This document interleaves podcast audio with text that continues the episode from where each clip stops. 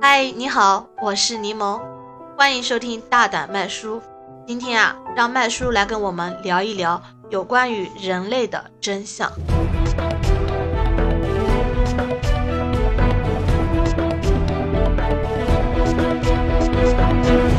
关于人类有什么真相呢？大家好，我是 M 麦叔。柠檬啊，你应该看过一部电影吧？我记得你看过，叫做什么《电影超体看过，》，有一个女的，对对不？对？她那个肚子里边有一种毒品，是的，对不对？然后被打了以后，她就流到了那个胃里、血液里，对对不对？然后她后来大脑不断的在被开发，对直到最后她被开发到百分之一百的时候，怎么消样？嗯失了，而啊不是消失了，遍布在周围，是吧？对对对，其实这里就谈到了一个思维的进化、脑力的进化。咱们人类的大脑呢，它的容量是一千三百五十 CC，这么多啊？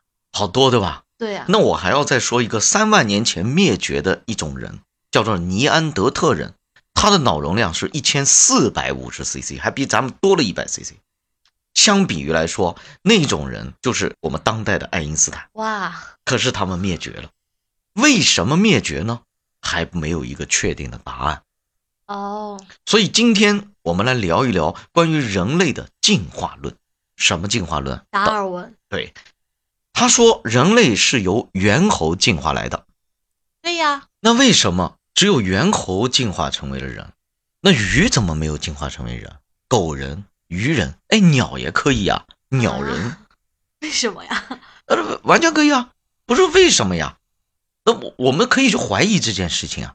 那为什么人人因为长得跟猿猴很像，然后猿猴跟人类的基因很接近，然后人就一定是猿猴进化来的？啊对，我看过说猩猩吧还是猴子，跟我们相差百分之一，就是我觉得基因。 对对对对对对。哎，但是你就是因为比猴子聪明了百分之一，你才有这种总结能力啊，是吧？那猩猩跟我对话对不了啊。嗯，为什么差那么大呢？那我们来今天来看一下达尔文进化论。我这里有一张图片啊，你可以看一下。然后咱们今天节目的简介里边也会把它放进来。这是一张什么达尔文进化论的支持达尔文进化论的一张图。哦说的是从猿啊进化成为人的一个整个过程。啊、这哦我相信大家在小学课本当中一定都读过的啊。对对对，是吧历史书上有，对，可是这个是被阉割的版本，我们再来看一下原版。哦，这么多啊？这就是原版，这么多，一共十五种，就哦除了人类之外。那么从最早的小猕猴，然后一直到现在，这样看起来是不是也以为这是一个进化的过程？但实际上面，这本书的作者已经明确的在书中阐述了，这不是进化的图。他这本书是一九六五年出现的，前面的这十五种人跟我们现代人都没有关系啊，没有关系啊。对，都是已经灭绝的物种。哦，啊，没有一丁点的血缘关系。今天并不是说不支持达尔文进化论，是因为这张图片呢清晰的指明了它是本意是不支持的。嗯，我们现在我们要想一下，为什么前面这十五种类人跟人类没有关系是没有关系，但是为什么都灭绝了？为什么这六百万年来我们活下来了？好，首先我们来看一下啊，有人认为人呐、是最聪明的，所以活下来了。你看，人类可以取火，对人类可以吃熟的东西，对对，不对？那么吃熟的东西呢，不容易生病，嗯所以人类存活的可能性就变大了。还会打猎。嗯，那个他们也会打猎啊。哦你看，你比如说刚才我给你举例的那个尼安德特人，就会使用标枪了，哦，这所以么他聪明们啊他们可以制作工具了。其实还有一个动物现在也会打猎，像人一样打猎，什么动物啊？猩猩啊，黑 猩猩，他们会拿一根小树枝，嗯，放到蚂蚁洞里，让蚂蚁爬到树枝上，然后再舔舔。好聪明啊！好聪明吧？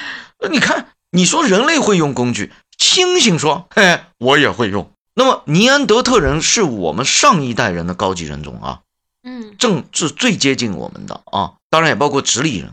直立人是跟我们同时代出现的一个物种。哦你看，像北京的山顶洞人，对，人类一共有七大特征，第一大特征是什么？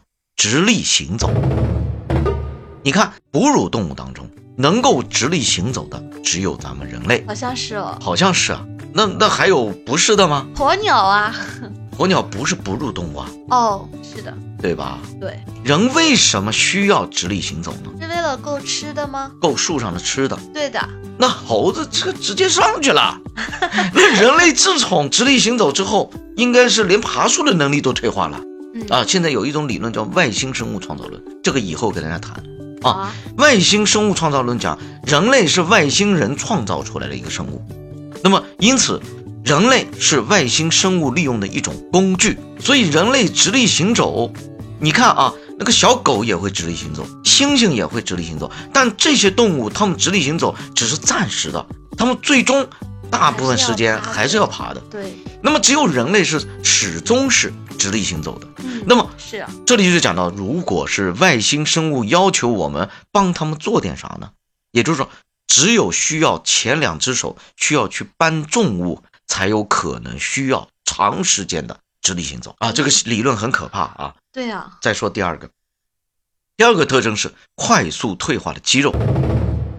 人类进化用了六百万年的时间，也就是根据达尔文进化论。嗯，那么这六百万年到现在，我们的肌肉实际上面是退化到现在这里哦，啊？为什么说不是进化呢？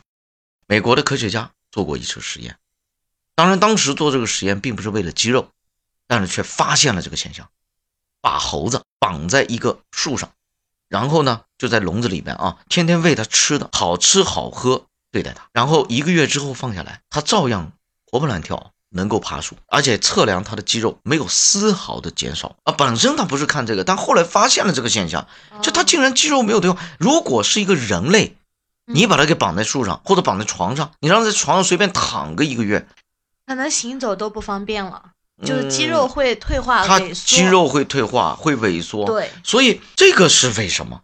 就是动物它的肌肉不会退化，但为什么人类的肌肉在不锻炼的话就会退化？这为什么？是个很有意思的一个问题。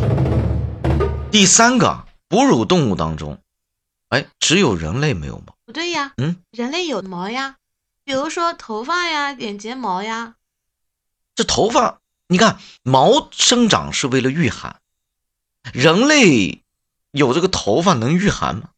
御一下头部的寒，是吧？是呀，那么直立人，刚才我是不是讲有直立人是我们同时代的人类？对对不呀？对？直立人到最后就灭绝了，而且据考古学考证，啊，直立人是因为冰河时代到来的时候死灭绝，哎，死掉的。为什么人活下来了呢？而且人没有毛啊。可能人比较聪明吧，嗯，还有一个问题，就是人没有毛是没有毛，但是人类出汗，好像别的哺乳类动物都不出汗。对啊嗯狗不出汗的。是啊，对不对？猴子也不出汗的，那为什么呢？好像人类的这个设计，好像是特殊来设计的，干嘛呢？出汗是用来排热，嗯，所以又是直立行走，搬重物，又是需要大量的散热，要持续性的连续几个小时工作，那人类是不是外星人的苦力呢？有可哎能，啊，说说而已，说说而已，别当真啊！是封建迷信啊，是现代式的封建迷信。但是我们又有一个科学证据，刚才前面说苦力是个随便说说，但是六百万年一直到现在，地球就没有特别的热过，你知道我们没有吗？说像现在这样的，一年四季是吗？地球啊一直都有一年四季，但是呢，在六百万年当中没有特别特别热过，就需要我们这么样大量的散热。所以这个散热系统是在什么时候设计的，在什么样的情况下设计的？这不禁就让我想象到一个，你看直立行走，嗯，对吧？对啊，快速退化的肌肉，再加上没有毛，那么好像人类是在一个特殊的环境下在干活，哪里呢？地底下。哦，比较热的环境当中才能继续干下去。哎，你想想看，你让猴子在地底下搬东西，它也能搬，它搬个几样东西，它累死了。对，为什么热呀？但人类呢，却能够在这么热的环境当中持续的干活，所以对啊我们不得不去猜测这件事情。啊，有人讲了，哎呀，我不行啊，我现在一到夏天我都中暑，啊对，我也特怕热，那是因为退化导致的，这个是我们以后再谈的事情。那现在我们先谈谈，就是这个很奇怪的一些人类出现的这些器官，好像是没有用的。下一个器官，第四个，白眼球。有用吗？有用啊，能看啥？漂亮啊，啊，漂亮哈、也不错。白眼球呢是没有功能的，在视觉上面，嗯啊那为什么还会存在呢？那白眼球的作用是啥呢？那如果白眼球都变成黑色的的话，那就看不到眼珠子了呀。不是看不到眼珠，你说对了一半，但是白眼球如果没有的话，就看不到表情了。对哦，人类的表情当中有很大一部分是由白眼球来进行姿态传递的，哦，眉加上那个眉毛，最后就是眉目传情，对不就对？就是这么来的。哎， 就是这么来的。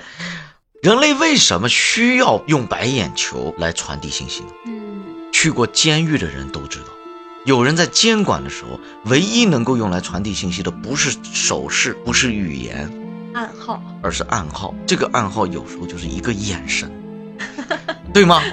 对啊，越狱一个眼神啊，干好事儿有时候也是一个眼神，对不对？对，就咱们俩对眼了，对不对？对对，你爱上我，我爱上你了，然后咱们俩一个眉目传情，欲言又止，又不好意思说，哎，我爱你。哎，说刚刚刚认识，怎么好意思说呢？对，用眼睛瞟一眼，只有有白眼珠的时候，才能瞟得出来这一眼，这叫暗送秋波。对加上眉毛，就是眉目传情嘛，对吧？对就这么个意思。所以我现在总算知道了啊，这个眉毛是干什么的了，对吧？不光是用来挡汗的，对吧？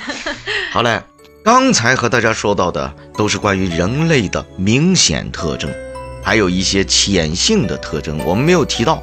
下一期呢，我们将继续这个看起来不着边际的话题，来探究一下人类起源的真相。大胆迈出，迈进真相。茶余饭后听听就好。我是 M 麦叔，我是柠檬，我们下期再见。见